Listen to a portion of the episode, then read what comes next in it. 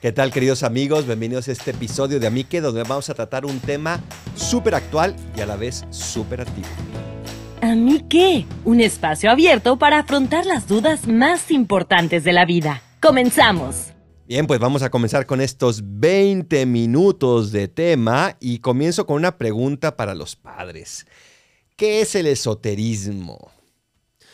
Pues a mí me suena mucho a ocultismo, ¿no? Como eh, ciertos grupos que se van formando en el que vas descubriendo nuevos niveles de conocimiento, ciertas prácticas, ciertas doctrinas, pero que están reservadas a unos pocos, ¿no? Entonces es lo que lo hace, digamos, más llamativo, porque unos, son, unos pocos son los que van siendo iluminados y como que son los elegidos, ¿no? Entonces hace muy fácil que la gente se sienta atraída y quiera pertenecer a un grupo.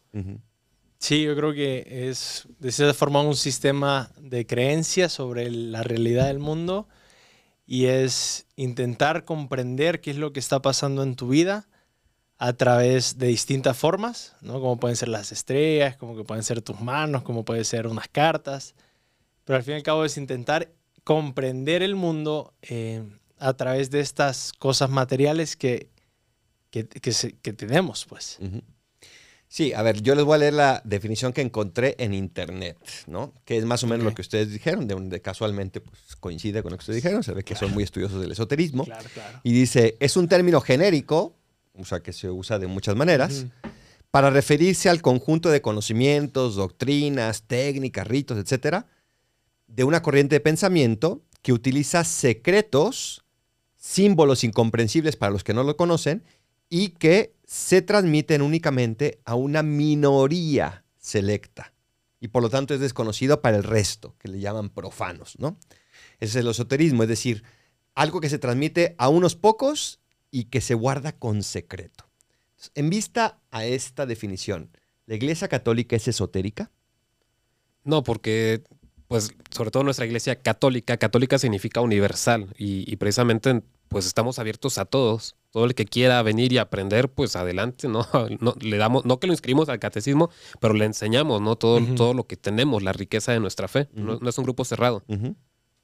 Sí, no, definitivamente es, es pues un, un grupo completamente abierto a, los demás y, realmente queremos que todos sepan, ¿no?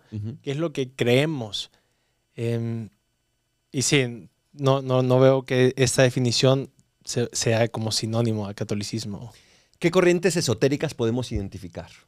¿O qué organizaciones? ¿O qué hay que tener como atento para, saber qué es esotérico y qué no es?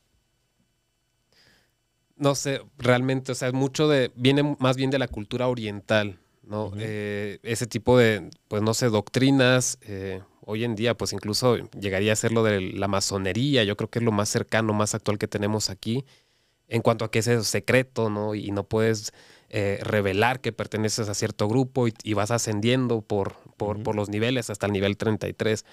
Eh, es el que más yo podría decir se asemeja ¿no? a, esta, a esta definición de esoterismo y que tenemos pues ciertamente en nuestros países. pues, dado que la definición es bastante amplia, eh, también creo que entrarían los el tarot, entrarían los que los horóscopos, entrarían pues toda esta gente que hace amarres. Em, ¿no? Como que todas estas realidades se me hace que entran en esta definición. Un grupo selecto, cerrado, que comparte conocimientos cerrados, ¿no? Aquí, por ejemplo, entraría este tema del tarot. A ver, ¿eso existe? O sea, ¿es realidad que se pueden leer las cartas, que se puede predecir el futuro? Por medio de unas cartas, o en las cartas mismas, no. ¿Qué es lo que sucede ahí? Según tengo entendido, porque yo nunca he ido a que me lean las cartas. Eh, pues más bien esta persona, que muchas veces son personas con, con dones especiales, realmente sí es lo que llaman mediums, ¿no? Eh, tienen la habilidad de ponerse en contacto con espíritus o seres de otras esferas que, que, existen, los ángeles, los espíritus existen, ¿no? Y lo hacen a través de las cartas. Ahora, el único riesgo es ahí de, no sabes si el espíritu que te está hablando, con el que te pusiste en contacto, es bueno o es malo. Entonces te estás arriesgando a que sea uno malo y entonces estás abriendo puertas eh, peligrosas